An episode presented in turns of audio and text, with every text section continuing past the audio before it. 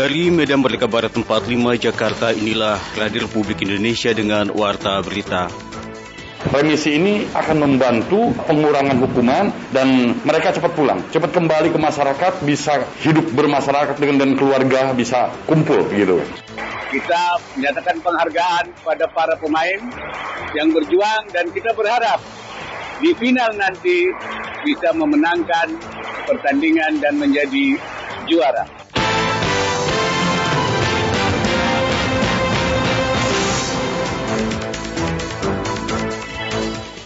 Sari Berita, remisi untuk narapidana pada perayaan Natal 2021. Wakil Presiden mengapresiasi Timnas Indonesia melaju ke partai final Piala AFF 2020. Inilah warta berita selengkapnya hari Minggu tanggal 26 Desember 2021 bersama saya Sugandi Avandi.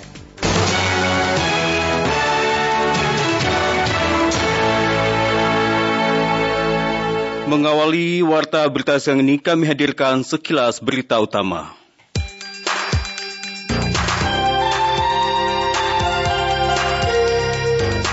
Sebanyak 12.641 narapidana pemeluk agama Katolik dan Kristen di berbagai lembaga pemasyarakatan di Indonesia menerima remisi khusus Natal tahun 2021.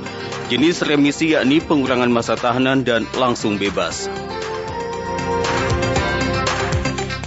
Satgas Managoraya mengintensifkan razia di wilayah operasi perburuan di Kabupaten Poso, Sigi, dan Parigi Mutong dengan memeriksa satu persatu kendaraan yang melintas. Seperti lansir dari kantor berita antara, razia untuk membatasi gerak dari DPO anggota Mujahidin Indonesia Timur. Kementerian Kesehatan Singapura mencatatkan total kasus COVID-19 Omikron hingga saat ini 448 kasus. Seperti dikutip dari channel News Asia, rincian kasus Omikron yakni terdiri dari 369 kasus impor dan 79 infeksi lokal.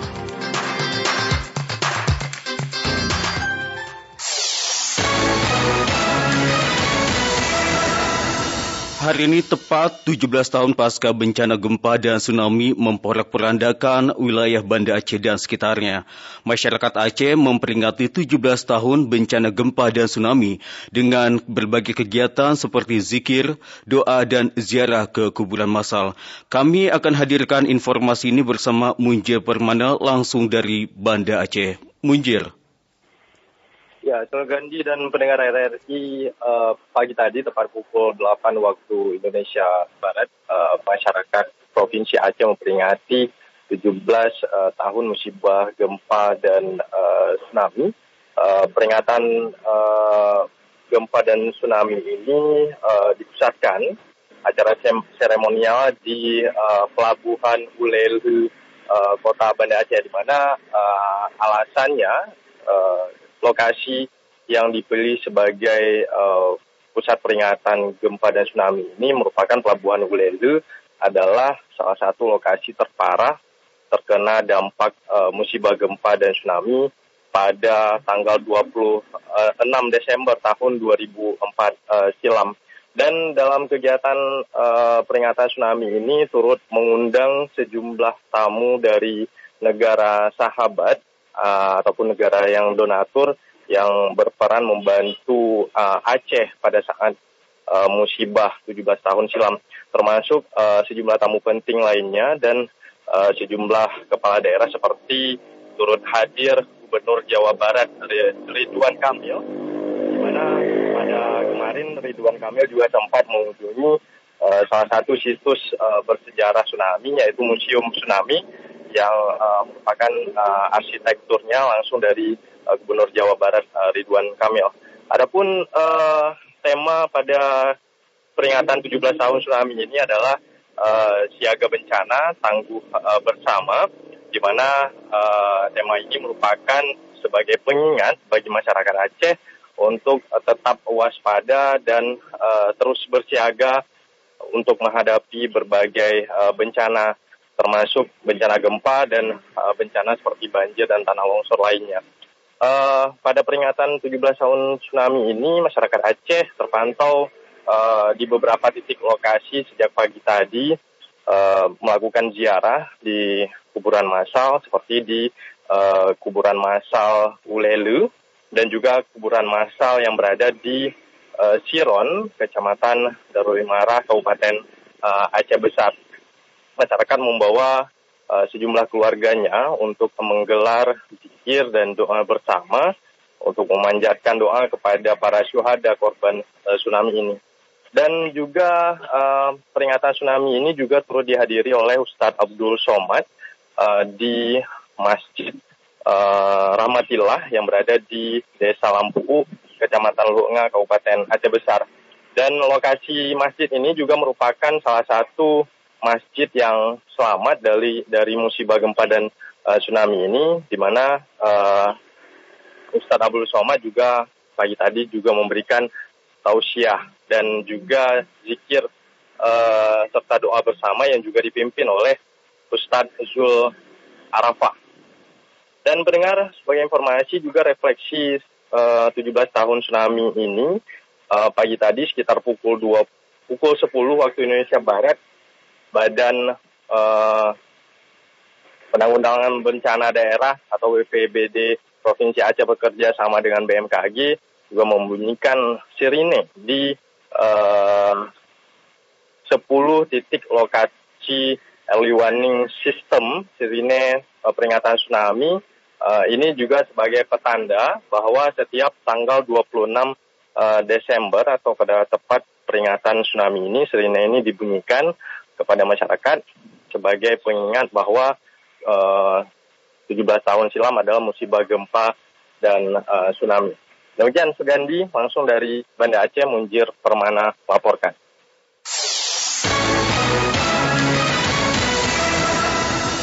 Polisi memperlakukan rekayasa lalu lintas satu arah dari puncak menuju Simpang Gadok, Bogor, Jawa Barat. Reporter Yusdiansyah saat ini berada di kawasan Gadok. Yusdiansyah, hingga siang hari ini bagaimana situasi lalu lintas di kawasan puncak pada saat libur Natal 2021? Ya, uh, pendengar RRI, memang tadi sejak pukul 11.30 Satlantas Polres Bogor ini telah memperlakukan rekayasa lalu lintas satu arah dari puncak menuju ke Simpang Gadok. Karena situasi arus lalu lintas dari puncak menuju Simpang Gadok ini terpantau memang cukup padat. Terjadi arus balik kendaraan yang menghabiskan libur akhir pekan Natal dan juga menjelang tahun baru yang akan kembali menuju ke gerbang tol Ciawi. Dan uh, juga informasi dari pos NTMC Gado Polres Bogor, semenjak tanggal 23 hingga tanggal 25 kemarin, ini tercatat sebanyak 67.216 kendaraan keluar dari exit tol Ciawi menuju kawasan puncak dan hingga tadi malam, tanggal 25 malam, ini sebanyak 19.881 kendaraan roda 4 ini belum uh, masuk ke gerbang tol Ciawi. Jadi hingga saat ini memang masih uh, terjadi kepadatan di beberapa titik di jalur puncak seperti di Simpang Megamendung, kemudian juga di Pasar uh, Cisarua dan di Simpang Taman Safari. Dan menurut petugas untuk pemberlakuan rekayasa lalu lintas satu arah dari puncak menuju ke Simpang Gadok ini kemungkinan seperti biasa akan diberlakukan hingga petang hari nanti sekitar pukul 18 atau pukul 19 menunggu untuk uh, kembalinya arus lalu lintas dari puncak ke Simpang Gadok ini terurai dan uh, kembali lancar. Demikian Yusdiansa laporkan dari NTMC Polres Bogor Simpang Gadok kawasan ya, Yusdiansa. Jadi ya. kalau siang hari ini situasi lalu lintas di kawasan Gadok sudah uh, masih padat atau seperti apa? Untuk saat sekarang memang tidak terlalu terjadi kepadatan. Kalau untuk di Simpang Gadok, arus lalu lintas yang mengarah ke Jalan Tol Jagorawi ini uh, sudah cukup lancar. Kemudian bukannya kembali jalur menuju kawasan puncak ini memang uh, sudah cukup panjang, baik itu yang dari simpang Ciawi maupun juga yang tengah menunggu di exit uh, tol Ciawi. Iya. Sugandi. Apakah ada pemeriksaan khusus dari pihak polisian terkait dengan libur Natal 2021? Ya, untuk Satgas uh, COVID-19 sendiri ini terus memantau kondisi arus lalu lintas dan juga kondisi beberapa tempat uh, wisata yang ada di kawasan Puncak ini. Dan uh, kemarin pada tanggal 25 memang ini ada beberapa tempat wisata yang mendapatkan teguran dari petugas Satgas COVID-19 karena kapasitas tempat wisata mereka sudah memenuhi uh, lebih dari 50 persen sehingga memang uh, pada saat uh, kemarin petugas langsung menutup uh, tempat wisata tersebut ya jadi tidak diperbolehkan lagi pengunjung untuk uh, masuk karena memang sudah uh, kapasitas sudah melebihi 50% dan sempat terjadi kerumunan dan juga terjadi pelanggaran prokes seperti banyaknya pengunjung yang tidak menggunakan masker dan juga tidak menjaga jarak. Gandhi. Ya, jadi tindakan tegas itu tidak hanya para pengunjung tetapi juga pengelola objek wisata yang melanggar ya, uh, kapasitas betul. yang sudah ditentukan ya. Ya betul. Pengelola sudah hmm. ditegur. Ya, Baik, ya petugas uh, langsung menegur dan juga sudah uh, apa namanya akan memberikan sanksi apabila pada hari ini masih terjadi kerumunan di tempat wisata tersebut. Baik, Yusdiansa, terima kasih untuk laporan Anda. Kami nantikan nanti perkembangan berikutnya. Selamat siang. Ya. Ya, pendengar, Sementara itu sebanyak 27 narapidana beragama Katolik dan Kristen di lapas kelas 1 Madiun, Jawa Timur mendapatkan remisi Natal tahun 2021. Mereka mendapatkan remisi karena telah memenuhi persyaratan. Dan berikut Eka Ulan melaporkan selengkapnya. Saya dapat remisi ini saya sangat senang sekali. Puji Tuhan saya bisa mendapat satu bulan. Sebanyak 27 dari 45 narapidana napi beragama Kristen dan Katolik di lembaga pemasyarakatan Lapas kelas 1 Madiun mendapat remisi khusus RK keagamaan atau pengurangan masa pidana saat perayaan Natal 2021. Surat keputusan SK remisi diberikan saat misa atau kebaktian di Gereja Paulus Lapas kelas 1 Madiun pada Sabtu 25 Desember 2021. Adapun 18 napi lainnya belum menerima remisi karena tidak memenuhi syarat baik secara administratif maupun substantif. Di antaranya, tiga orang mendapat hukuman seumur hidup, kemudian dua orang masih berstatus tahanan, serta sebagian lainnya belum menjalani sepertiga dari masa pidana. Kepala Bidang Pembinaan Lapas 1 Madiun Agus Salim mengatakan syarat mendapat remisi di antaranya berkelakuan baik serta memenuhi persyaratan baik secara administratif maupun substantif.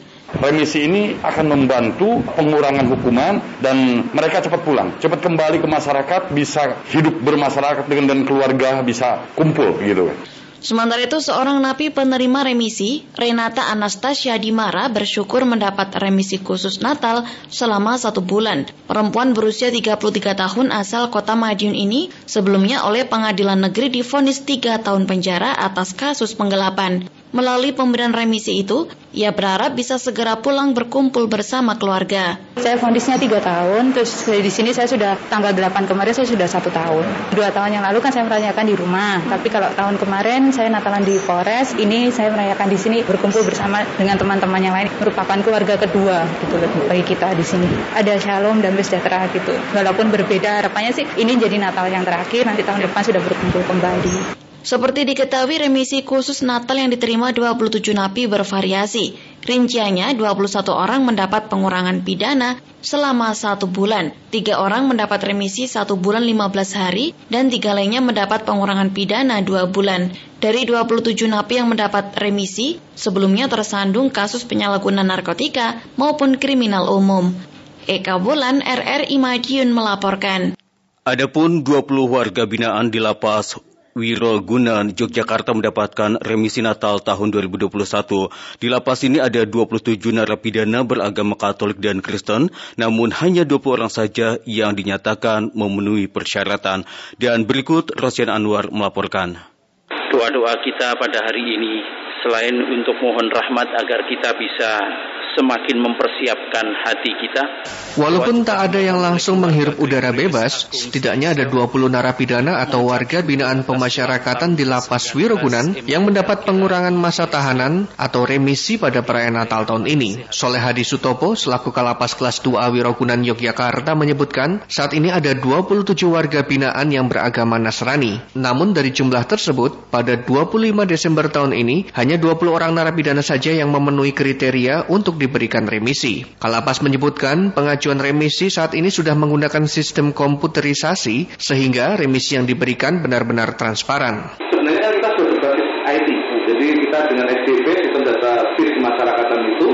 Kita pengusulan remisi, pengusulan integrasi itu sudah berbasis IT, sehingga SK pun kita cetak dari sini. Karena tinggal klik gitu ya, oke, di sistem TPP kan di sana juga, di pusat sistem TPP, sudah ada persetujuan dari dirjen, kita tinggal klik sudah cetak gitu. Sementara itu untuk kunjungan di masa Natal kali ini, Kalapas Soleh Hadi Sutopo menyebutkan, sesuai dengan instruksi Menteri Hukum dan HAM, pertemuan tatap muka masih belum diperbolehkan untuk keluarga atau kerabat yang menjenguk tahanan di dalam lapas akibat masih berlangsungnya pandemi COVID-19. Tetap kami eh, pandemi COVID ini kita tetap kunjungannya via online, jadi belum bisa kunjungan langsung sesuai arahan dari Direktur Jenderal Masyarakatan. Jadi kita akan melaksanakan kunjungan online dari 27 narapidana Nasrani kami. Khususnya kita akan memberikan fasilitas khusus kepada warga binaan tersebut untuk bisa menghubungi keluarga dalam peringati hari Natal ini. Selain memberikan remisi, pihak Lapas Wirokunan Yogyakarta juga menyelenggarakan perayaan Natal secara sederhana dengan melibatkan seluruh warga binaan serta aparat lapas yang beragama Nasrani. Anda masih mendengarkan Warta Berita Radio Republik Indonesia. Pihak pengelola SPBU di Jalan Ciputat Raya Pondok Pinang Jakarta Selatan belum menerima informasi terkait keputusan dari Pertamina mengenai wacana penghapusan BBM jenis Pertalite. Dan informasi ini akan disampaikan langsung bersama Lukman Tara. Lukman. Iya, pemerintah melalui Kementerian ESDM berencana menghapus bahan bakar minyak jenis premium dan Pertalite di mana rencana penghapusan premium dan pertalite tersebut diutarakan oleh Direktur Pembinaan Usaha Hilir Minyak dan Gas Bumi Kementerian SDM, Surya Ningsih, dalam keterangan tertulisnya. Dan saat ini saya berada di SPBU 341237 di Jalan Ciputat Raya, Pondok Pinang, Jakarta Selatan, di mana pihak pengelola ini belum menerima informasi atau keputusan resmi dari Pertamina terkait wacana penghapusan BBM jenis premium dan pertalite. Saat ini saya bersama dengan pengawas SPBU, dengan Mas Aji. Mas Haji sudah dengar informasi terkait uh, wacana penghapusan ini belum? Oh kalau dari luar sih saya udah dengar kalau tentang berita-berita penghapusan pertalite sama premium. Cuman kalau dari pihak Pertamina atau internal kita belum ada belum ada ini belum ada informasi. Nah, belum ada informasi tapi untuk pasokan pertalite sendiri dari Pertamina ada pengurangan atau masih normal? Untuk sejauh ini sih masih normal, masih belum ada pembatasan masih sesuai kebutuhan. Ya. Nah, untuk pengendara sendiri ini, pengendara sepeda motor khususnya atau pengendara mobil, ini sebelumnya sudah ada yang menanyakan belum ya terkait wacana ini? Ya kalau satu dua sih udah ada, e, cuma kita masih belum bisa ngasih informasi yang lebih jelasnya. Oh, jadi sebelumnya udah ada yang udah nanya ada, terkait iya. wacana ini ya? Iya. Mereka sudah dengar ya? Uh. Baik, makasih Mas Haji ya. Iya, sama. Gandhi dan juga pendengar, saya akan coba mewawancari salah satu pengendara sepeda motor ini yang melakukan uh, mengisi bahan bakar jenis Pertalite, namun saya agak menjauh karena memang untuk di SPBU ini tidak dilarang menggunakan uh, telepon. Saya akan coba mencari salah satu pengendara sepeda motor yang saat ini sedang mengisi bahan bakar jenis Pertalite, di mana untuk siang hari ini memang masih banyak para pengguna sepeda motor khususnya, baik itu ojek online atau masyarakat umum mengisi bahan bakar sepeda motornya menggunakan jenis pertalite. Bang, izin dengan bang siapa nih bang? Udah tahu mau ada wacana penghapusan pertalite nggak? Enggak, belum tahu. Belum tahu ya. Tanggapannya apa bang kalau misalnya pertalite mau dihapus? Terus gantinya apa? Pertamax doang. Berat kalau gitu. Berat? Iya. Nggak setuju? Enggak. Kenapa? Harganya. Harganya? Iya. Harapannya apa kalau misalnya nanti Pertalite dihapus? Ya, gimana ya harapannya ya? Kalau memang harus dihapus, harapannya apa? Apa Pertamax harus turun juga harganya? Ya, boleh. Kalau Pertamax turun harganya bisa. Tapi kalau Pertamax doang nggak ada lainnya. Berat ya? Berat. Nah, kalau abang sendiri konsumsi bahan bakar nih, kalau untuk ojek online sehari berapa liter? Ini sehari kalau kalau sehari narik terus ini tiga puluh ribu. Tiga puluh ribu dengan bahan bakar pertalite. Iya. Berarti sekitar tiga liter lebih atau empat liter lebih ya? Iya. Baik, makasih ya Bang. Dengan Bang siapa? Saya Subadri. Bang Subadri, baik terima kasih. Gandhi dan juga pendengar itulah Bang Subadri memang salah satu pengendara atau pengemudi ojek online yang sedang mengisi bahan bakar jenis Pertalite di SPBU di Jalan Ciputat Raya, Pondok Pinang, Jakarta Selatan ini. Dari Pondok Pinang, Jakarta Selatan, Lukmantara melaporkan. Sugandi.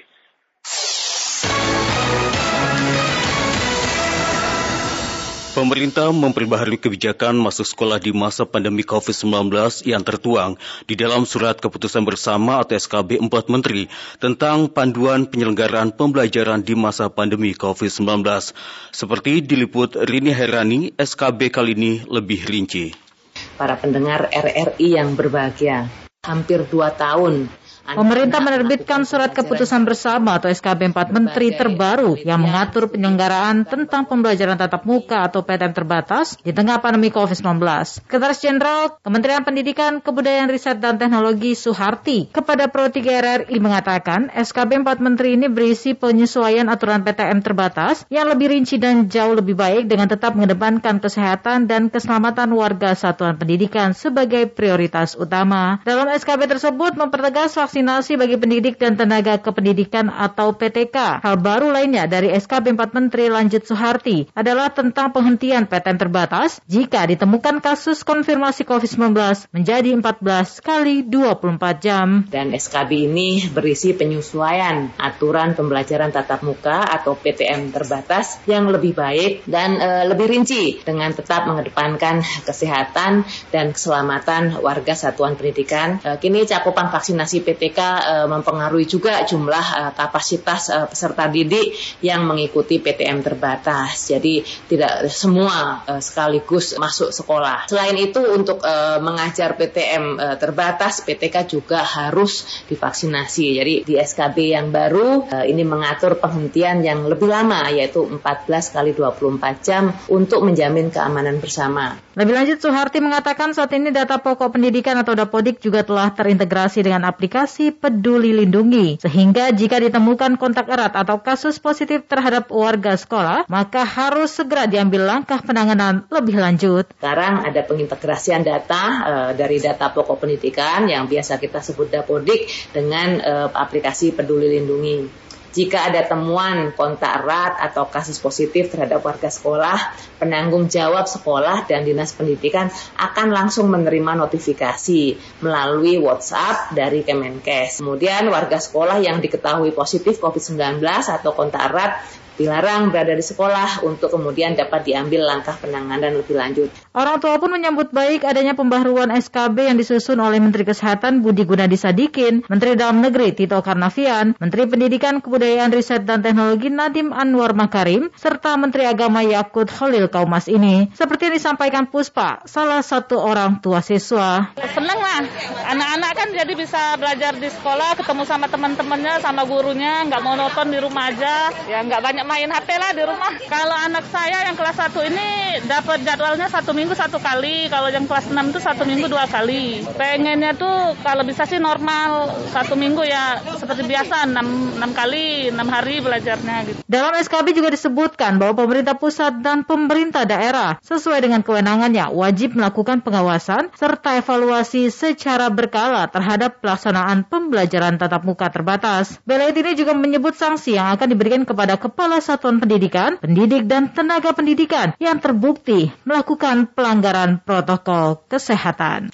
Beralih ke informasi lainnya, salah satu yang menarik dari perhelatan Dubai Expo 2020, Kementerian Komunikasi dan Informatika menghadirkan budaya Indonesia di kancah internasional. Selain untuk menarik pengunjung, juga dapat mengobati kerinduan warga negara Indonesia akan kampung halaman.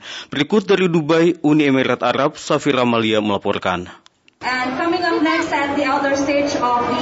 Indonesia berpartisipasi dalam event lima tahunan World Expo yang berlangsung di Dubai, Uni Emirat Arab. Dalam Expo Dubai 2020, Pavilion Indonesia memiliki tema Connecting Yesterday, Today, and Tomorrow. Tema ini memiliki makna perjalanan sejarah Indonesia di masa lampau, saat ini, dan di masa depan. Pavilion Indonesia ini pun menyajikan berbagai tema mingguan dan forum bisnis dari berbagai kementerian, institusi, dan pemerintah daerah yang secara bergantian menampilkan potensi potensi-potensi yang dimiliki Indonesia. Minggu ini pun menjadi giliran delegasi Kementerian Komunikasi dan Informatika yang mengusung program Indonesia Digital Opportunity. Ada berbagai suguhan yang ditampilkan, mulai dari budaya hingga teknologi. Inspektur Jenderal Kementerian Komunikasi dan Informatika Dodi Setiadi mengungkapkan, pada hari pertama atau pada 24 Desember lalu, program Indonesia Digital Opportunity berhasil menarik pengunjung sebanyak 11.390 orang atau terbanyak kedua setelah momentum National Day yang dihadiri oleh Presiden Joko Widodo pada 4 November lalu. Pengunjung dan berdasarkan informasi dari teman-teman itu adalah pengunjung terbanyak semenjak dibukanya expo ini untuk pavilion Indonesia. Jadi terbanyak dalam arti kata terbanyak kedua. Karena waktu terbanyak pertama itu pada saat itu adalah pada saat National Day-nya ya Pak. Ah, Presiden datang. ah, yang itu di mana pengunjungnya itu dibebaskan.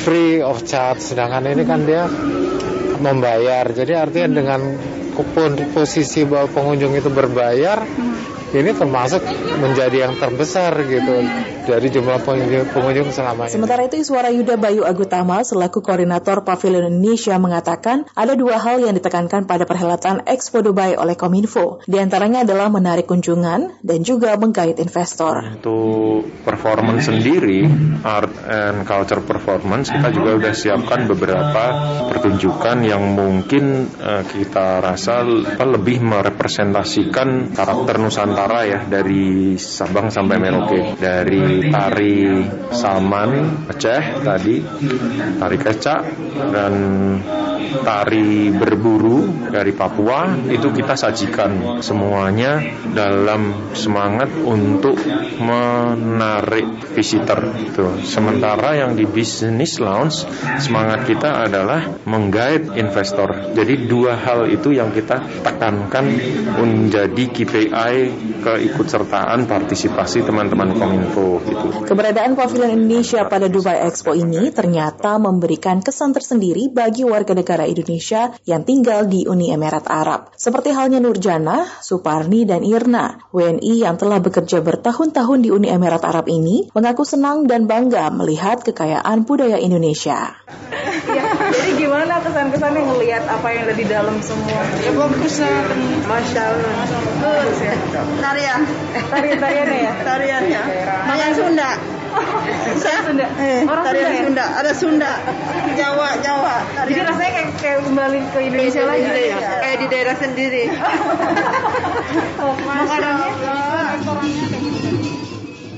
Pavilion Indonesia terus diramaikan oleh berbagai pertunjukan kebudayaan dan teknologi, mulai dari tarian Bali, Saman, dan sebagainya yang diiringi oleh musik tradisional. Kemudian ada pula fashion show dari desainer Indonesia, pameran teknologi robot dari Akpin, serta drone milik Frogs Indonesia. Riuh tepukan pun terus terdengar dari pengunjung yang berasal dari berbagai belahan dunia ketika para pengisi acara dari Indonesia menunjukkan penampilan tarian dan musik tradisional. Dari Dubai Uni Emirat Arab, Safira Amalia Pro 3 RRI.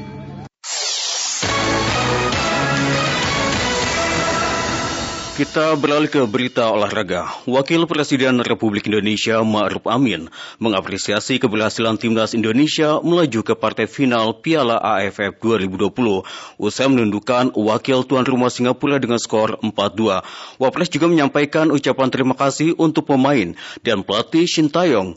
Rasa bangga Wapres disampaikan dalam YouTube Sekretariat Wakil Presiden.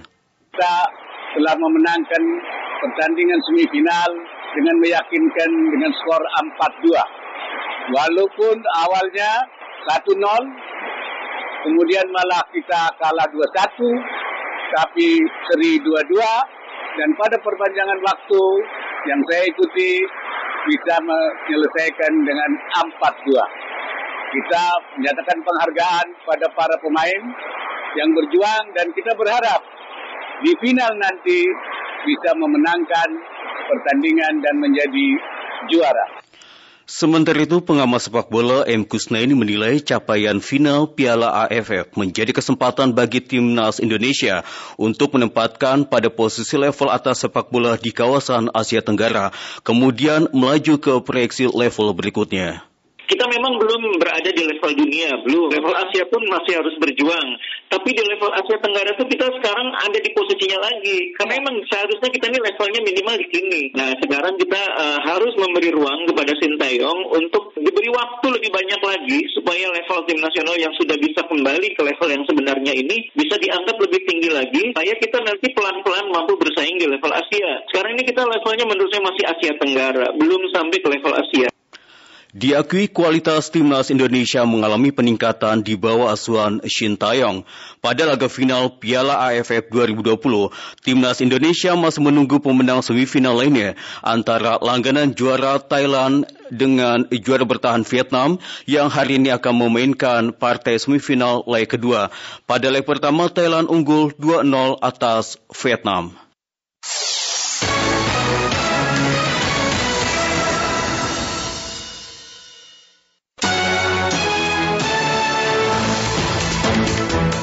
Selepas ini kami akan menghadirkan kembali Indonesia Menyapa Siang. Tetaplah bersama kami dan selamat siang.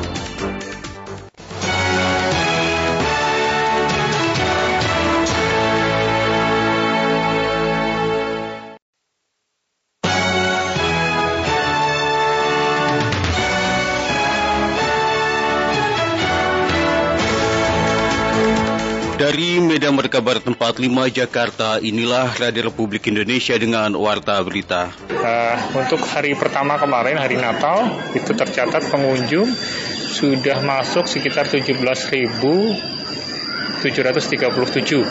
Nah, itu sampai tutup loket dan keberatan pengennya ya harganya murah, stabil,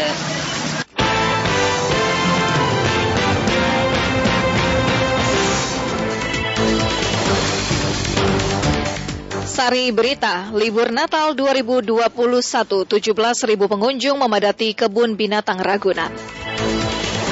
Harga sembako di Demak melonjak naik.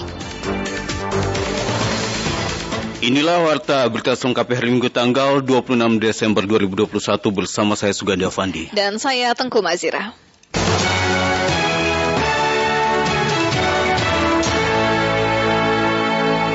Dengan mengawali warta berita malam hari ini, kami hadirkan sekilas berita utama.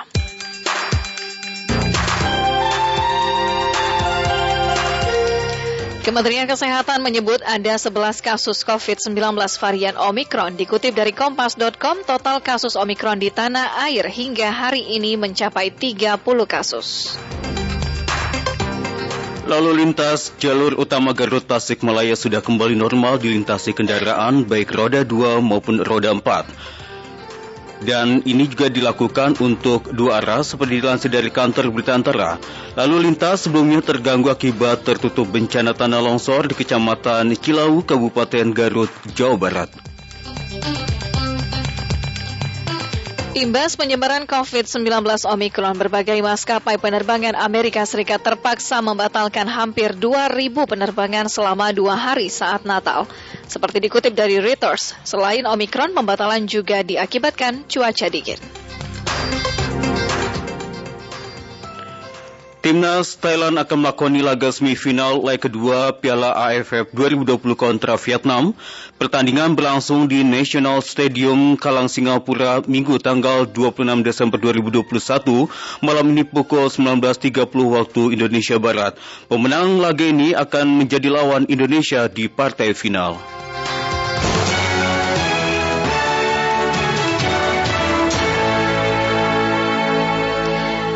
Pendengar kawasan objek wisata Malioboro, Yogyakarta menjadi salah satu tujuan wisata yang ramai dikunjungi pada saat libur. Lalu bagaimana situasi di Malioboro pada saat libur Natal? Dian Parwanto menyampaikan informasi ini selengkapnya. Dian? Ya, selamat malam mendengar. Saat ini saya berada di kawasan Malioboro, Yogyakarta, tepatnya di pos pengawasan atau pos pengamanan Natal dan Tahun Baru di depan Kompleks Patihan Yogyakarta uh, momen, momentum libur Natal dan Tahun Baru pada malam hari ini nampaknya tidak disia-siakan oleh pengunjung. Uh, nampak beberapa pengunjung mulai memadati kawasan Malioboro. Dari pantauan RRI sendiri, ketika uh, menuju ke kawasan atau menuju ke lokasi PAM ini sendiri, nampak beberapa petugas berjaga di pintu-pintu masuk. Mereka menghimbau agar para pengunjung yang lupa atau mungkin tidak membawa masker untuk mengenakan maskernya.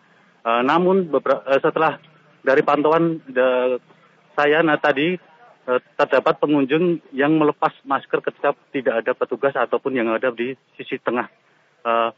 Beberapa pengunjung yang sempat kami wawancarai juga menyebutkan datang ke kawasan Malioboro untuk menikmati suasana malam libur Natal dan Tahun Baru setelah anak-anak mereka uh, melakukan ujian atau melaksanakan ujian sekolah. Uh, berikut kutipan wawancara dengan Bu Astuti asal Pati. Selamat malam Bu. Dengan Bu siapa? Bu Tuti. Dari mana Bu? Pati. Nah, bisa diceritakan kenapa memilih Malioboro untuk uh, liburan itu? Anak-anak. Dulu anak-anak.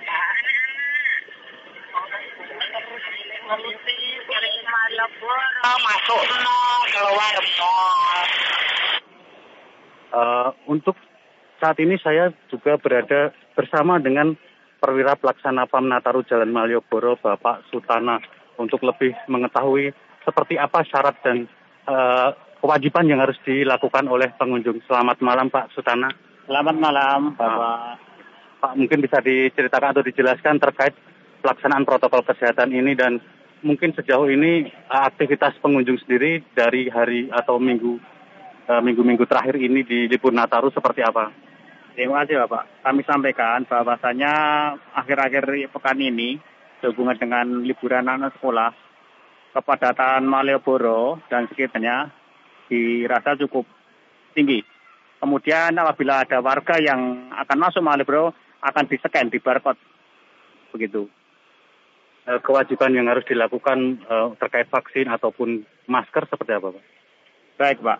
Uh, tugas kami adalah nanti mengimbau kepada masyarakat yang masuk kawasan Malioboro wajib menjaga prokes sesuai dengan ketentuan yang ada. Kemudian apabila nanti tidak memakai masker atau menggunakan masker nanti kalau memang dia tidak membawa nanti akan kami beri masker. Namun kalau tidak membawa namun tidak dipakai, kami saran segera dipakai. Uh, kemudian untuk titik pantau yang kami lakukan adalah mulai dari ujung utara di depan Hotel Ina Garuda sampai titik nol. Dibagi ada lima titik pantau, masing-masing titik pantau ada perwira lapangan yang mengawal tugas-tugas di sana. Sehingga manakala ada warga yang tidak patuh terhadap prokes akan diingatkan oleh rekan-rekan kami yang ada di lapangan termasuk berkerumun, menjaga harus menjaga jarak dan itu harus dilaksanakan uh, menggunakan masker, pemakaian masker. Uh, untuk pospam sendiri ini mulai dilakukan sejak tanggal berapa? Pospam ini mulai dilaksanakan tanggal 24 Desember, nanti akan berakhir sampai tanggal 31 Desember. Uh, dengan jumlah personel dari unsur TNI, Polri, Dinas Perhubungan, Satpol PP sendiri, kemudian Linmas dan mitra kerja kami dari Paksi Kanton. Totalnya ada 125 personil. Mungkin untuk kepadatan wisatawan sendiri sejak tanggal 24 jika dibandingkan 25 dan hari ini seperti apa? Dibanding 24 sampai hari ini rata-rata uh, meningkat cukup drastis sekali untuk pengunjung. Bahkan uh, ada beberapa ruas jalan yang itu harus dialihkan karena banyak pengunjung yang masuk di Malioboro dan untuk akses-akses masuk mulai jam 6 itu ditutup untuk arah Malioboro. Mungkin untuk uh, di malam pergantian tahun sendiri nantinya ada pengaturan khusus atau seperti apa kan? Potensi di tahun yang lalu sangat padat ya di Malioboro sendiri. Betul Pak, nanti untuk malam tahun baru kita juga koordinasi dengan pihak Polres, Kodim dan juga dari Dinas Perhubungan nanti tentunya ada rekayasa lalu lintas yang mana nanti harapan kami di Malioboro ini meskipun banyak pengunjung tetap menjaga protokol kesehatan dan uh, jaga jarak dan memakai masker. Baik Pak, terima kasih Pak Sutana atas waktunya. Sehat selalu dan selamat malam, selamat Amin. bertugas. Baik pendengar, dapat kami informasikan meski aktivitas pariwisata di kota Yogyakarta pada libur Natal dan Tahun Baru ini lebih diperlonggar, namun terdapat aturan yang harus dipatuhi wisatawan seperti vaksinasi COVID dua kali dan menjalankan protokol kesehatan. Dari pemerintah kota Yogyakarta sendiri juga mewacanakan akan melakukan tes rapid antigen acak uh, dengan menyediakan sekitar 100 antigen. Uh, untuk angkut armada umum sendiri, pemerintah kota juga memperlakukan one gate system di terminal Giwangan uh, untuk melakukan screening awal baik vaksinasi maupun aturan perjalanan dari luar daerah seperti negatif COVID antigen. Dari kawasan Malioboro, Yogyakarta, Dian Parwanto melaporkan. Mazira dan juga mendengar tidak hanya kawasan Malioboro di Yogyakarta yang padat oleh para pengunjung. Ini Taman Marga Satwa Ragunan yang berada di Jakarta Selatan juga dipadati oleh para pengunjung yang merupakan uh, warga ibu kota Jakarta dan sekitarnya. Berdasarkan data dari pihak Ragunan, jumlah pengunjung hingga pukul 16.00 waktu Indonesia Barat sore tadi ada 14.000 pengunjung yang datang ke Ragunan. Adapun jumlah pengunjung pada saat Natal kemarin mencapai lebih dari 17.000 orang. Seperti diliput oleh reporter Ayu Rahmaning Tias, Humas Taman Marga Satwa Ragunan Wahyudi Bambang menjelaskan kapasitas maksimal Ragunan yakni 30 ribu orang. Untuk penerapan libur Natal dan Tahun Baru, uh, tempat wisata seperti salah satunya Ragunan, ini uh, ditetapkan untuk uh, buka untuk umum dengan syarat uh, pendaftaran tetap online, kemudian kapasitas yang diizinkan itu 50% untuk Ragunan sendiri, 50% itu setara dengan 30 ribu orang ya. Uh, untuk hari pertama kemarin, hari Natal, itu tercatat pengunjung sudah masuk sekitar 17.737 Nah, itu sampai tutup loket dan kalau kita bandingkan dengan kapasitas maksimal untuk libur Natal uh, masih jauh di bawah dari 30 ribu. Jadi untuk jumlah pengunjung masih aman. Adapun kebijakan nomor plat ganjil genap juga diberlakukan untuk pengunjung Ragunan. Jika melanggar akan diminta putar balik. Anda masih mendengarkan Warta Berita Produksi Radio Republik Indonesia. Sistem ganjil genap diberlakukan di kawasan Puncak Bogor, Jawa Barat hingga tanggal 2 Januari tahun depan atau tahun 2022. Petugas juga memeriksa kelengkapan sertifikat vaksin bagi pengendara yang menuju puncak. Yus Diansyah siap menyampaikan informasi selengkapnya. Yus. Ya, pendengar, saat ini petugas masih tetap memperlakukan sistem ganjil genap dan juga pemeriksaan uh, sertifikat vaksin untuk uh, masyarakat yang ingin memasuki kawasan uh, puncak. Dan memang untuk pemberlakuan ganjil genap ini akan diberlakukan hingga tanggal 2 Januari tahun 2002 uh, depan ya dan ini memang petugas selalu disiagakan di beberapa titik termasuk juga di simpang uh, Gadok di mana petugas gabungan ini hingga saat uh, ini pun tengah uh, melaksanakan pemeriksaan sistem ganjil genap dan juga memeriksa sertifikat vaksin untuk warga yang akan menuju ke kawasan puncak.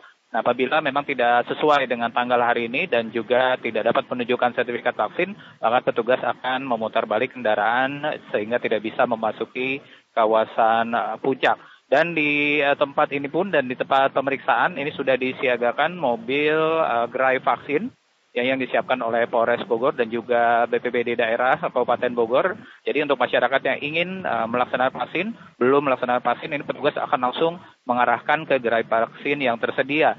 Dan uh, tadi juga sempat uh, ada kunjungan dari Mabes Polri ya di mana uh, para petugas dari Mabes Polri ini juga memeriksa kesiapan uh, anggotanya untuk penerapan sistem ganjil genap dan juga pemeriksaan uh, vaksin. Dan tadi dari beberapa kendaraan yang diperiksa oleh petugas memang masih uh, cukup banyak juga masyarakat yang ternyata belum melaksanakan uh, vaksin dengan berbagai alasan sehingga mereka memang tidak uh, diperkenankan untuk melanjutkan perjalanan menuju kawasan puncak apabila tidak uh, bersedia untuk uh, divaksin. Dan sekitar 350 lebih uh, petugas ini disiagakan di sepanjang kawasan puncak untuk memantau situasi arus lalu lintas, sistem gajah genap, dan juga berpatroli di beberapa tempat wisata dan juga penginapan serta hotel untuk memantau bahwa kegiatan pemeriksaan atau uh, prokes tetap dijalankan dengan uh, ketat. Demikian, Yusdiansa melaporkan dari kawasan Puncak, Kabupaten Bogor. Ya, sementara itu pada H1 stasiun Pasar Senen di Jakarta dipadati penumpang yang hendak keluar ibu kota. Dan pantauan ini bersama Aditya Prabowo. Adit? Baik para pendengar RRI di mana pun Anda berada, saat ini saya berada di stasiun Pasar Senen, Jakarta Pusat, di mana para penumpang, calon penumpang kereta api Pasar Senen Pasar Senen tempat duduk di kursi. Mereka nampak terdiri atas beragam usia. Pantauan tim RRI di lokasi sejak pukul 18 waktu Indonesia bagian Barat Minggu 26 Desember 2021. Kondisi Pasar Senen saat ini terlihat tidak terlalu ramai dibandingkan pagi hari. Tampak calon penumpang lalu lalang di stasiun Pasar Senen yang hendak ke toilet dan lainnya Eh, selain itu juga hendak menuju ke toko retail. Ada penumpang yang sedang antri mendaftarkan swab antigen sebagai salah satu persyarat persyaratan perjalanan kereta api jarak jauh setelah mendaftarkan, mereka mengantri menunggu giliran dan menunggu hasilnya. Baik pendengar RRI, saat ini saya bersama dengan salah satu penumpang kereta stasiun Pasar Senen, uh, Mas Wid, asal Kebumen. Selamat malam Mas Wid. Selamat malam. Oke, okay. Mas Wid, uh, boleh tahu nggak sih Mas Yud, uh, Mas Yud ini mau ke mana sih? Aku mau pulang ke Kebumen hmm. setelah kerja di Jakarta ya, uh, karena emang waktunya pulang, pulang.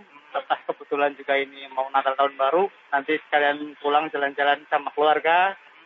Terus ya ini naik kereta juga karena lebih lebih gampang daripada yang lain gitu. Cuman apa aja sih Mas uh, yang harus dipersiapkan nih untuk menaiki kereta api jarak jauh? So, yang pertama harus vaksin minimal dua kali ya sudah. Alhamdulillah udah juga. Terus persyaratannya lagi harus tes antigen. Tadi juga udah tes antigen juga. Terus paling harus beli tiketnya juga jauh-jauh hari sih mungkin ya. Untuk beli tiket sendiri Mas nih, Mas beli tiketnya ini secara online apa langsung? Ya, uh, kebetulan pakai aplikasi Traveloka kita beli oh. langsung di online. Uh, boleh tahu nggak sih Mas uh, pemesanan tiket buat Mas sendiri ini berapa lama sih? Kemarin lima hari sebelum pulang udah pesen dulu. Oke, oke. Dalam lima hari tersebut Mas apakah uh, tiket kereta itu uh, masih tersedia atau memang udah penuh? Banyak yang penuh, ada yang nggak penuh tapi yang lebih mahal, yang murah pasti udah udah Udah. Terima kasih Mas Wid. Seperti itulah uh, wawancara saya bersama salah satu penumpang yaitu Mas Wid asal Kebumen. Di H plus satu hari Natal arus balik di Pasar Senen sebanyak 3.900 orang dan untuk yang berangkat melalui Pasar Senen uh, sebanyak 4.300 orang dengan 21 perjalanan mayoritas penumpang di Pasar Senen keberangkatan menuju Jawa Tengah yaitu Jogja dan Solo Jawa Timur, Surabaya, Malang, dan Jawa Barat, Cirebon, dan Bandung. Untuk Nataru tahun ini, PT KAI menyediakan 400 ribu tempat duduk dan yang terjual hingga saat ini sebanyak 40 persen. Untuk para penumpang di atas 17 tahun memang wajib menunjukkan sertifikat vaksin minimal dosis pertama serta menunjukkan hasil swab antigen negatif.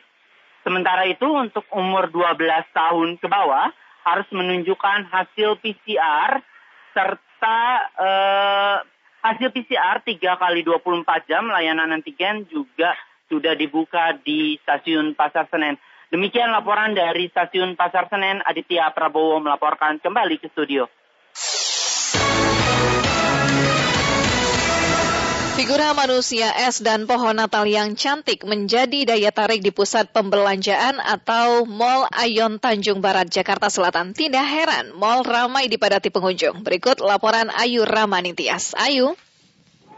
Iya, baik pendengar Pro 3 dalam libur Natal dan Tahun Baru, pusat pembelanjaan atau Mall Aeon Tanjung Barat, Jakarta Selatan terpantau padat dikunjungi oleh masyarakat. Dalam hal ini terdapat figura manusia es dan pohon Natal serta LCD yang menambah keramaian dalam suasana Natal di mall ini.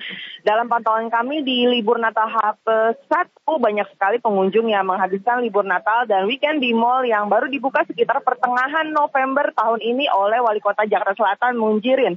Sedangkan untuk kapasitas mall sendiri dalam scan barcode peduli lindungi terlihat uh, terdapat 14 ribu lebih dan terpantau di pukul 18 waktu Indonesia Barat tadi pengunjung telah mencapai 10 ribu lebih. Dalam memeriahkan libur Natal, uh, pihak mall membuat figura manusia es lengkap dengan salju yang bertebaran di figura dan pohon Natal yang dihiasi oleh lampu warna-warni serta penak-penik Natal. Serta ada juga lantunan musik Natal dan gambar berjalan atau LCD yang menempel pada tiang-tiang di mall ini. Tidak sedikit juga pengunjung yang memanfaatkan untuk berselfie di depan pohon Natal dan figura manusia es tersebut. Selain itu juga terkait protokol kesehatan terpantau kepadatan dan keramaian terjadi di lantai ground tepatnya di Food Street di mana antrian yang cukup panjang di area kasir dan tempat makan itu sendiri dan juga terdapat uh, dan juga di tempat bermain atau playground di lantai atas. Untuk tertib masker terpantau pengunjung cukup menaati terlihat dari banyaknya pengunjung baik itu anak-anak dan juga orang dewasa yang tertib masker menggunakan masker dengan baik dan benar dan masih sedikit juga dalam pantauan kami uh, sanitizer yang disediakan oleh pihak mall di titik-titik tertentu seperti naik turun eskalator dan sudut-sudut mall. Melainkan sanitizer hanya disediakan di pintu masuk mall saja. Dan pengunjung sebelum masuk ke dalam area mall Aeon Tanjung Barat ini diwajibkan melakukan scan barcode peduli lindungi dan mencuci tangan dengan sanitizer yang disediakan. Uh, demikian dari Aeon Tanjung Barat, Jakarta Selatan, Ayu Rahman Intias melaporkan kembali ke studio. Gubernur Jawa Timur Kofifa Indar Parawansa meminta masyarakat untuk mengurangi mobilitas pada libur pergantian tahun baru karena masih ada ancaman COVID-19 varian Omikron. Berikut dari kota Surabaya, Anik Hasanah melaporkan.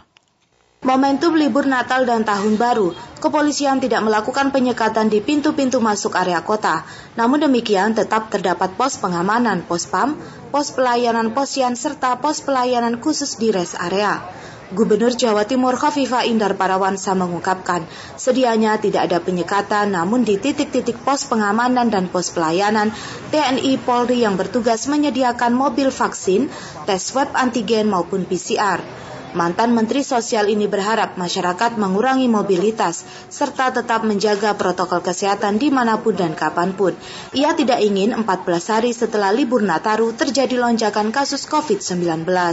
Oleh karena itu, suasana yang sudah sangat baik ini, ayo kita jaga bersama bagaimana perayaan Natal dan Tahun Baru ini berjalan dengan hikmat, tetapi bahwa keselamatan, perlindungan, dan kesehatan kita juga harus bisa kita jaga bersama-sama. Adanya pos pam, pos pelayanan, pos di rest area, itu adalah bagian untuk bisa memberikan perlindungan kepada kita semua, tapi masyarakat juga harus bersama-sama menjaga bagaimana suasana aman, kondusif, dan semuanya sehat terlindungi. Sementara itu, Kepolisian Daerah Jawa Timur Polda Jatim pada Operasi Lilin Semeru 2021, yakni Operasi Kemanusiaan Pengamanan Natal dan Tahun Baru, mendirikan 50 pos pengamanan pos PAM, 162 pos pelayanan posyan, dan 7 posyan di rest area. Ani Hasana melaporkan.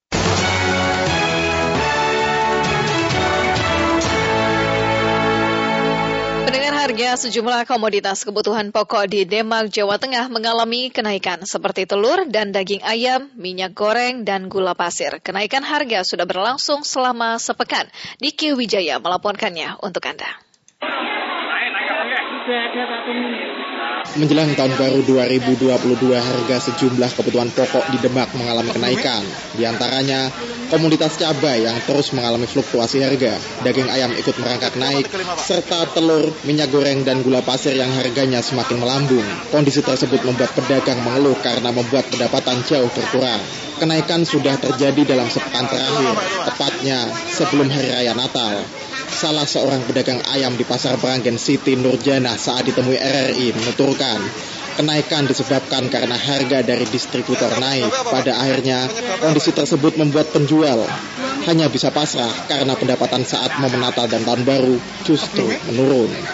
Ia mengatakan harga daging ayam kini mencapai Rp35.000 per kilogram. Sudah ada satu minggu. Sebelumnya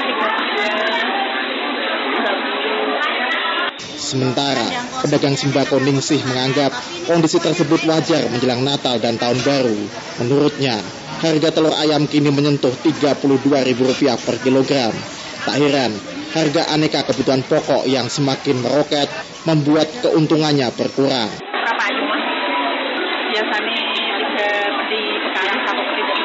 Kenaikan harga yang terjadi secara tak langsung mencekik leher masyarakat.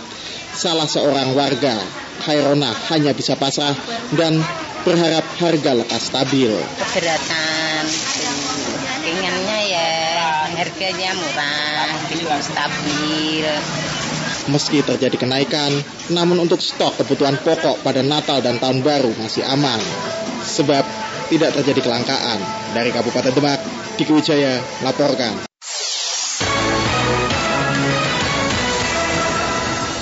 Kita beralih ke berita olahraga. Ketua Umum PSSI Muhammad Irawan mengaku terharu dan bangga atas perjuangan timnas Indonesia pada partai semifinal Piala AFF 2020 dengan mengalahkan tuan rumah Singapura. M. Irawan meminta doa masyarakat agar Evan Dimas dan kawan-kawan mampu memboyong piala ke tanah air. Hal itu disampaikan oleh M. Irawan seperti diunggah di akun YouTube miliknya. Luar biasa, terharu saya ya melihat pemain anak-anak yang luar biasa. Terima kasih anak-anak timnas, pelatih, ofisial dan supporter yang ada di Singapura. Ini yang membuat kita bangga bagaimana mereka tidak kenal lelah. Uh, hampir 120 menit ya mereka terus bermain, terus berjuang, terus bermental baja sehingga membuat kemenangan 4-2. Terima kasih doanya seluruh Indonesia atas kemenangan timnas kita. Mohon masih ada di final nanti melawan siapa pun juga berdoakan semuanya agar bisa juara di AFF tahun 2020 yang kesalahan di Singapura. Meskipun lolos Indonesia ke final, namun keputusan wasit masih menjadi sorotan usai laga semifinal leg kedua Piala AFF 2020 antara Indonesia melawan Singapura berakhir. Niar Abdul Itiloli melaporkannya. Kasim Matar Ali langsung menunjuk titik putih di menit ke-88 babak yang kedua ini. Meski Indonesia kini lolos ke partai final Piala AFF 2020, namun kinerja wasit masih menjadi sorotan. Terlebih pada leg kedua semifinal Piala AFF 2020, wasit Kasim Matar Al-Hatmi mengeluarkan tiga kartu merah dan tiga kartu kuning. Pelatih kepala timnas Indonesia Sintayong menyebut sebelumnya sempat dirugikan dengan keputusan wasit. Namun di leg kedua penampilan wasit menurutnya cukup baik. Memang uh, untuk leg pertama wasit sempat bicara uh, di depan sini bahwa uh, harus menghargai wasit uh, atas keputusannya. Tetapi waktu itu memang uh, dulu nonton lagi uh, videonya seperti apa. Tetapi setelah uh, kembali ke hotel nonton video ternyata uh, memang benar-benar keputusannya harusnya PK atau penalti. Mungkin untuk hari ini betul memang ada untungnya kita uh, karena wasit hari ini uh, melihatnya uh, dengan benar sampai uh, memberikan uh, kartu kuning dan kartu merah kepada lawan. Sementara itu, meski tim asuhannya kalah, pelatih timnas Singapura Tatsuma Yoshida mengaku tetap menghormati dan menerima keputusan wasit yang diberikan terhadap anak asuhnya di mana wasit mengusir tiga orang pemainnya selama pertandingan berlangsung 120 menit lamanya.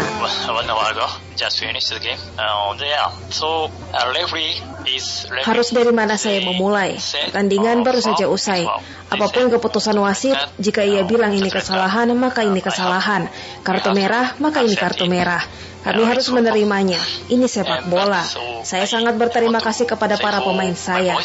Tidak ada komplain untuk hasil keputusan itu. Setelah ini Indonesia akan menanti pemenang antara Thailand dan Vietnam yang akan kembali bertemu di leg kedua semifinal Piala AFF 2020 yang akan berlangsung pada Minggu 26 Desember di National Stadium Singapura. Partai final sendiri dijadwalkan dikelar pada 29 Desember 2021 dan 1 Januari 2022. Dari Jakarta, Nia Abdul Itiloli, Pro 3 RRI.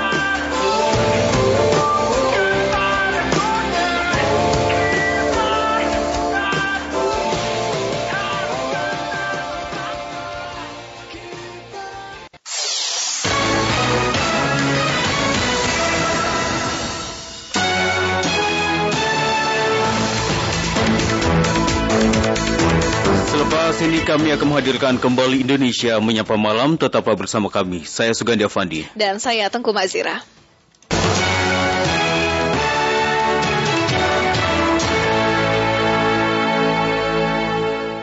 Kita melaksanakan simulasi pengelolaan barak pengungsian ya. Kita fokuskan untuk internal BPBD. Jadi belum melibatkan pihak-pihak luar. Bakti datang ke Expo Dubai ini untuk mencari atau menggain uh, para investor, industri yang tertarik untuk bisa membantu bakti mensupport untuk bisa membangun Indonesia bersama-sama.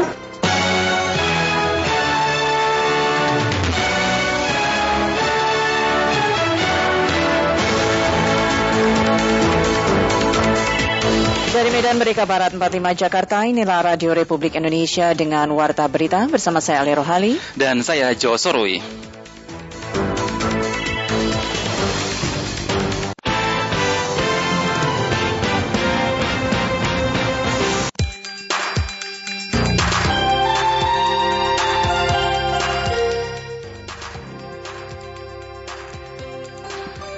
Ya. Kita akan sampaikan sekilas berita terlebih dahulu. Betul.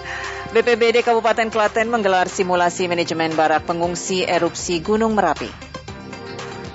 Kementerian Komunikasi dan Informatika membuka peluang investasi pada perhelatan Dubai Expo 2020. Dan inilah warta berita selengkapnya hari Minggu 26 Desember 2021.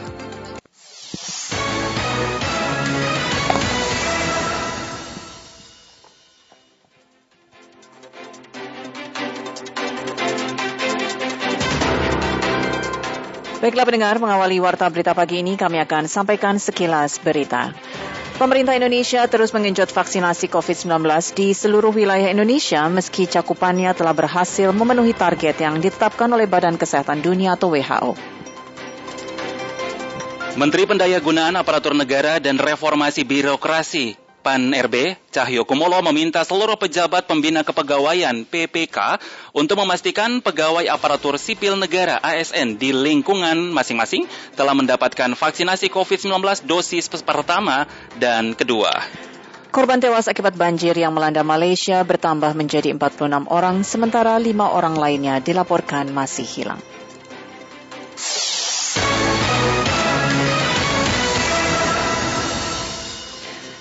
Pendengar sebagai bentuk kesiapan penanganan erupsi Merapi, Badan Penanggulangan Bencana Daerah atau BPBD Kabupaten Klaten menggelar simulasi manajemen barak pengungsi erupsi Gunung Merapi. Simulasi melibatkan puluhan personil BPBD dipimpin langsung Kepala Pelaksana BPBD Klaten Sri Winoto. Adam Sutanto melaporkan. Kita melaksanakan simulasi masing-masing pengelolaan barak pengungsian ya. Badan Penanggulangan Bencana Daerah BPBD Kabupaten Klaten melakukan simulasi manajemen barak pengungsi erupsi Gunung Merapi. Simulasi melibatkan puluhan personel BPBD dan TRC dipusatkan di shelter pengungsian Menden, Kecamatan Kebon Arum, Klaten. Kepala Pelaksana BPBD Kabupaten Klaten Sri Winoto kepada wartawan mengatakan simulasi dilakukan untuk sementara tingkat intern BPBD dan belum melibatkan instansi terkait. Hal itu dilakukan manajemen penanganan pengungsi tersebut benar-benar solid dan terpadu dengan peran masing-masing pos. Sri Winoto menyebutkan dengan adanya simulasi itu semua pos atau tim yang terlibat baik dalam penanganan pengungsi maupun koordinasi dengan pihak luar dapat berjalan dengan baik pula. Kita fokuskan untuk internal BPBD, jadi belum melibatkan pihak-pihak luar. Karena apa? Kita ingin manajemen barak pada saat terjadi pengungsian itu betul-betul solid, betul-betul kuat dengan meningkatkan peran teman-teman di BPBD ini. Nah, kemudian dengan adanya simulasi ini yang kita sudah bagi, peran-peran masing-masing anggota sudah kita bagi sesuai dengan penugasannya. Kita harapkan nanti walaupun kita, kita tidak mengharap ketika memang harus terjadi erupsi, semuanya sudah akan dapat menempatkan diri pada posisi masing-masing. Manajemen barak yang dilakukan seperti halnya persoalan dapur umum di setiap shelter dokter sudah ditentukan tugasnya, bidang kesehatan, trauma healing, dan juga pengelolaan sarana prasarana seperti halnya air bersih dan juga pakan ternak. Hal yang hampir sama juga diungkapkan Kepala Bidang Kedaruratan dan Logistik BPBD Kabupaten Klaten Rojadi. Ia mengatakan simulasi dilakukan agar saat terjadi erupsi semuanya dalam kondisi siap. Persoalan yang terjadi biasanya dalam penanganan bencana adalah di bidang pendataan. Pendataannya biasanya, yang kredit nanti ke uh, permintaan kebutuhan kan kadang-kadang kredit nanti Satu itu kedua jalur komunikasi. Sementara perkembangan aktivitas Merapi masih terus jadi berupa luncuran lava pijar. Berdasarkan data BPTKG Yogyakarta pada 23 Desember 2021 telah terjadi awan panas guguran sebanyak tiga kali dengan jarak 2000 sampai 2500 meter ke arah barat daya. RRI Surakarta, Adam Santo melaporkan. Sementara itu pendengar untuk mengantisipasi penyebaran varian Omikron di Sumatera Utara, Gubernur Sumatera Utara Edi Rahmayadi menghimbau masyarakat agar menahan diri untuk tidak berpergian pada perayaan Natal dan Tahun Baru. Berikut laporan Indra Widyastuti dari Medan. Gubernur Sumatera Utara Edi Rahmayadi mengimbau masyarakat agar menahan diri untuk tidak bepergian pada perayaan Natal dan Tahun Baru.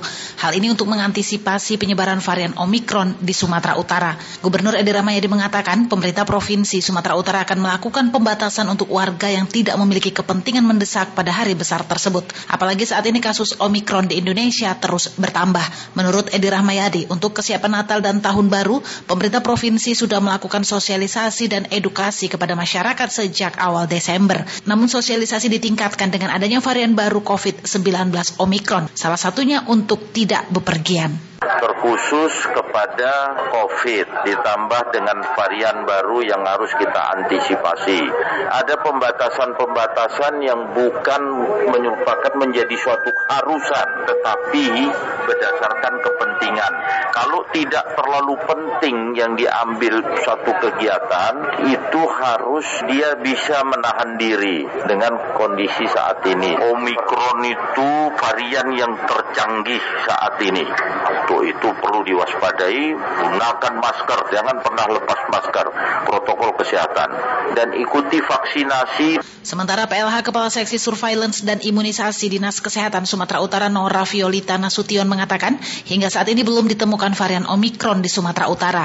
Namun Dinas Kesehatan terus mengirimkan sampel ke Balitbangkes di Jakarta untuk memastikan adanya varian baru tersebut. Ada beberapa kemarin dari Laboratorium Mikrobiologi USU lewat koordinasi dengan Dinas Kesehatan Provinsi itu ada mengirimkan sampel yang dikirimkan ke Litbangkes Jakarta dari kasus-kasus yang uh, positif, PCR-nya positif itu kita periksa dulu uh, whole genome sequencing-nya. Jadi untuk itu kita masih menunggu apakah memang sudah masuk ke Sumatera Utara. Selain meminta masyarakat menahan diri untuk tidak bepergian pada Natal dan Tahun Baru, Gubernur Sumatera Utara Edi Rahmayadi juga menyiagakan tenaga kesehatan di tiap-tiap puskesmas hingga di posko-posko kesehatan selama operasi Lilin Toba 2021 untuk menghadapi Omikron. Pemeriksaan kesehatan akan dilakukan kepada masyarakat yang melintas antara lain dengan melakukan pemeriksaan rapid antigen.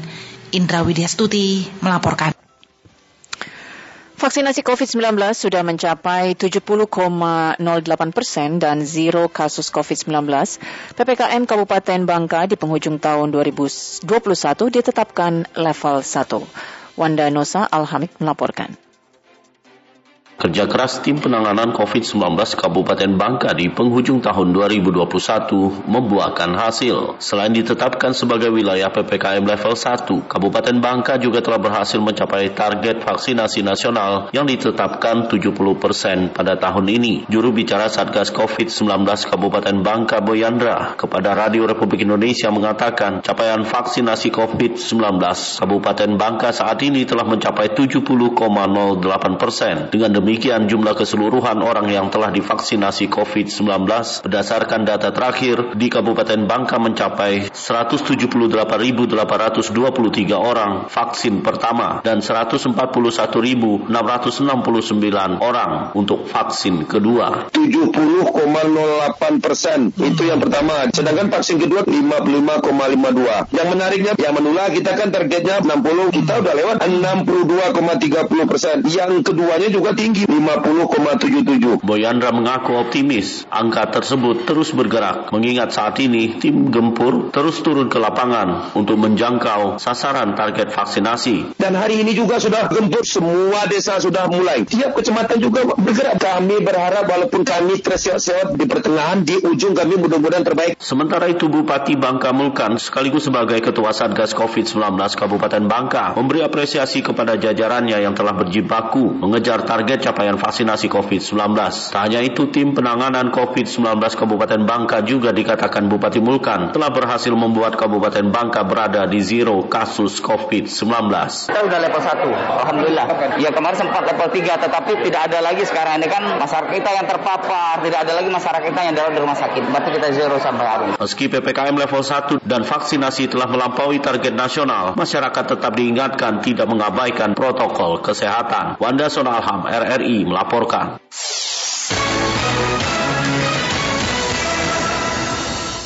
Terima kasih pendengar Anda masih menyimak Warta Berita Produksi Pusat Pemberitaan Program 3 Radio Republik Indonesia. Kementerian Komunikasi dan Informatika membuang, membuka peluang investasi pada perhelatan Dubai Expo 2020. Hal ini dilakukan untuk mendorong percepatan pembangunan infrastruktur telekomunikasi dan pemerataan akses internet di seluruh wilayah Indonesia. Informasi ini pendengar selengkapnya dilaporkan Safira Amalia apa yang mau dibawa sama Bakti dan, dan direpresent ke acara Expo Dubai ini? Oke, jadi pemerintah Indonesia terus mendorong transformasi digital dalam berbagai aspek kehidupan sehari-hari. Untuk itu, Kementerian Komunikasi dan Informatika mengembangkan infrastruktur dan ekosistem telekomunikasi di Indonesia melalui Badan Aksesibilitas Bakti Kominfo. Kepala Divisi Pengembangan Bisnis ICT Bakti Kominfo Guntoro Prayudi saat ditemui RRI di perhelatan Dubai Expo 2020 Uni Emirat Arab mengungkapkan pihaknya terus berupaya berupaya dalam mengatasi kesenjangan digital pada daerah-daerah yang belum terkoneksi internet, termasuk di wilayah 3T, yaitu terdepan, terluar, dan tertinggal. Namun itu bukanlah hal mudah, sebab dalam membangun infrastruktur telekomunikasi dibutuhkan biaya yang sangat besar. Nah, coba bayangkan kalau satu saat itu uh, misalkan uh, membutuhkan let's say satu setengah miliar daripada uh, harga perangkat maupun logistiknya. Bisa dibayangkan tadi kita membangun 7.905 BTS yang sudah terbangun dan on air 1.682, akses internet dengan satelitnya 150 ribu uh, lokasi. Biayanya sangat luar biasa sehingga Bakti datang ke Expo Dubai ini untuk mencari mencari atau menggain uh, para investor, industri yang tertarik untuk bisa membantu Bakti mensupport untuk bisa membangun Indonesia bersama-sama dan tentunya memberikan pandangan yang baik secara bisnis. Jadi kita akan memberikan skema bisnis KSO, KSM, kemudian PKS sehingga mereka juga bisa mendapatkan benefit sesuai dengan apa yang diinginkan. Lebih lanjut Guntoro menyebut pemerataan akses internet ini diharapkan akan tercapai pada tahun 2023. Pemerataan itu targetnya kapan Jadi kalau misalkan dibilang berapa tahun dengan meluncurnya setelah tadi 2024 insya Allah tahun 2024 secara titik tidak ada lagi yang tidak tercover di tahun 2023 saat 7.900 BTS kita terpasang seluruh desa sudah tercover dengan konektivitas sebelumnya Menteri Komunikasi dan Informatika Johnny G. Plate menyatakan pemerintah memanfaatkan momentum pandemi untuk mempercepat transformasi digital bahkan telah menerapkan strategi untuk mengatasi kesenjangan digital melalui penguatan infrastruktur digital pengembangan talenta digital dan pembentukan hukum yang tepat untuk melengkapi regulasi primer. Wah, pentingnya eh, percepatan transformasi digital yang berkelanjutan untuk mendukung upaya pemulihan pasca pandemi. Jadi kita butuh melakukan akselerasi transformasi digital.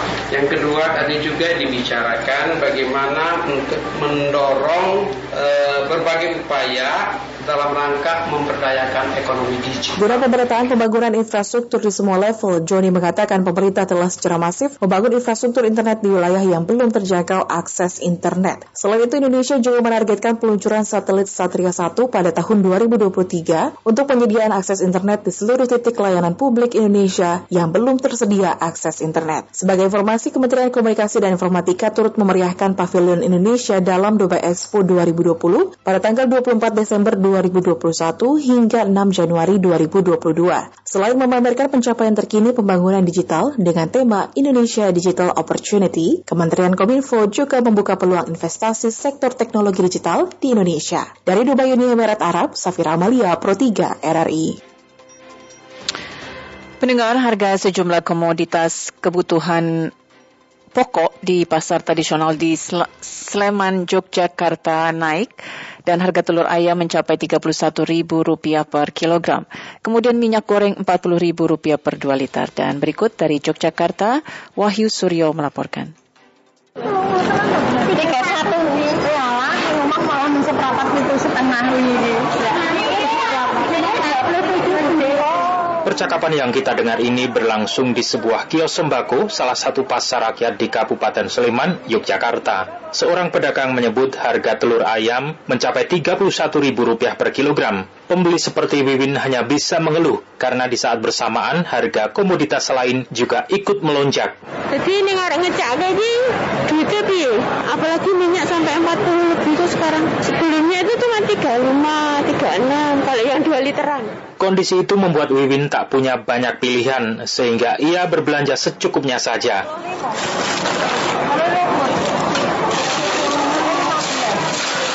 Selain Wiwin, keluhan juga disampaikan pedagang sembako bernama Warti yang kini sulit menjual 15 kg telur ayam dalam sehari. Sebelum harganya naik, stok sebanyak itu selalu cepat habis. Ia menduga pencairan program bantuan pangan non-tunai atau BPNT sebesar 200 ribu per bulan jadi pemicu mahalnya harga komoditas itu. Itu kalau turun pasti naik, itu pasti dari dulu juga, tapi nggak sampai segini. Saya dari dulu jualan baru kali ini naik. Dulu-dulunya ya paling mentok itu 27, 26, 25. Ini malah sudono. Ditemui di kantor Bupati, Kepala Dinas Sosial Sleman, Eko Suhargono, membenarkan dugaan yang disampaikan Warti pedagang sembako. Mengapa terjadi lonjakan kan mestinya dapat bantuan itu Oktober, November, Desember baru diberikan Desember. Itu yang akhirnya kan pembeliannya jadi banyak. Kalau besok rutin saya kira tidak. Karena jumlah KPM penerima kan tidak banyak. Masyarakat miskin dan rentan miskin di Sleman itu 83.400 Terkait persoalan ini, Eko berjanji akan mengusulkan ke pemerintah pusat agar penyaluran BPNT bisa diperbaiki sehingga tidak memicu lonjakan harga sembako.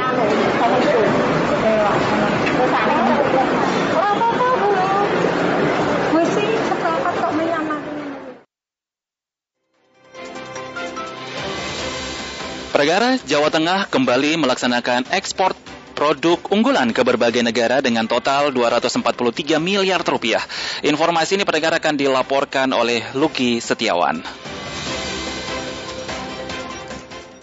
Di akhir tahun ini kita tidak melempem. Di akhir tahun ini tetap mencari solusi agar kita bisa. Benar Gubernur Jawa Tengah Ganjar Pranowo melepas sejumlah produk unggulan Jawa Tengah ke berbagai wilayah di dunia dengan nilai ekspor 343 miliar rupiah. Ganjar menerangkan kondisi pandemi saat ini sudah mulai membaik. Dengan begitu diharapkan kegiatan ekspor ini bisa menjadi spirit untuk kebangkitan ekonomi Jawa Tengah. Saat ini di Jawa Tengah masih dipercaya perusahaan untuk tetap eksis dan menjaga hubungan industrial yang baik. Apresiasi juga dicematkan kepada semua pihak yang mendukung kelancaran ekspor produk unggulan Jawa Tengah ke berbagai daerah ini. Pihaknya juga meminta agar semua perusahaan dan eksportir Jawa Tengah tetap semangat dan tidak putus asa. Kita akan coba carikan solusi agar kita bisa uh, tetap menjalankan roda ekonomi dengan baik. Sehingga spirit turunnya kasus COVID kita ikuti dengan spirit bangkitnya ekonomi. Sementara itu, Dirjen Perlindungan Konsumen dan Tertib Niaga Kementerian Perdagangan, Ferry Anggriono, mengatakan setiap tahun secara rutin pihaknya melakukan kegiatan ekspor pada akhir tahun. Menurutnya, kinerja ekspor khususnya di wilayah Jawa Tengah sangat mendukung neraca perdagangan nasional. Kami berterima kasih dengan Pak Gubernur dan seluruh jajaran, terutama para eksportir Pak Wali Kota yang mendukung investasi di wilayah Jawa Tengah, khususnya di Salatiga, sehingga nilai ekspor yang dilakukan pengusaha-pengusaha eksportir-eksportir dari Jawa Tengah ini mendukung kinerja neraca perdagangan. Pelepasan ekspor dilakukan di PT Selalu Cinta Indonesia, Kota Salatiga. Ada 14 perusahaan yang ikut andil dalam pengiriman ekspor tersebut. Adapun produk unggulan seperti furniture, briket, makanan olahan, gula kelapa, alas kaki, dan pipa. Negara tujuan seperti Amerika Serikat, Belanda, Spanyol, Jerman, Vietnam, Arab Saudi, Hungaria, India, Belgia, Polandia, Kanada, Italia, dan Singapura. Lukis Tiawan melaporkan.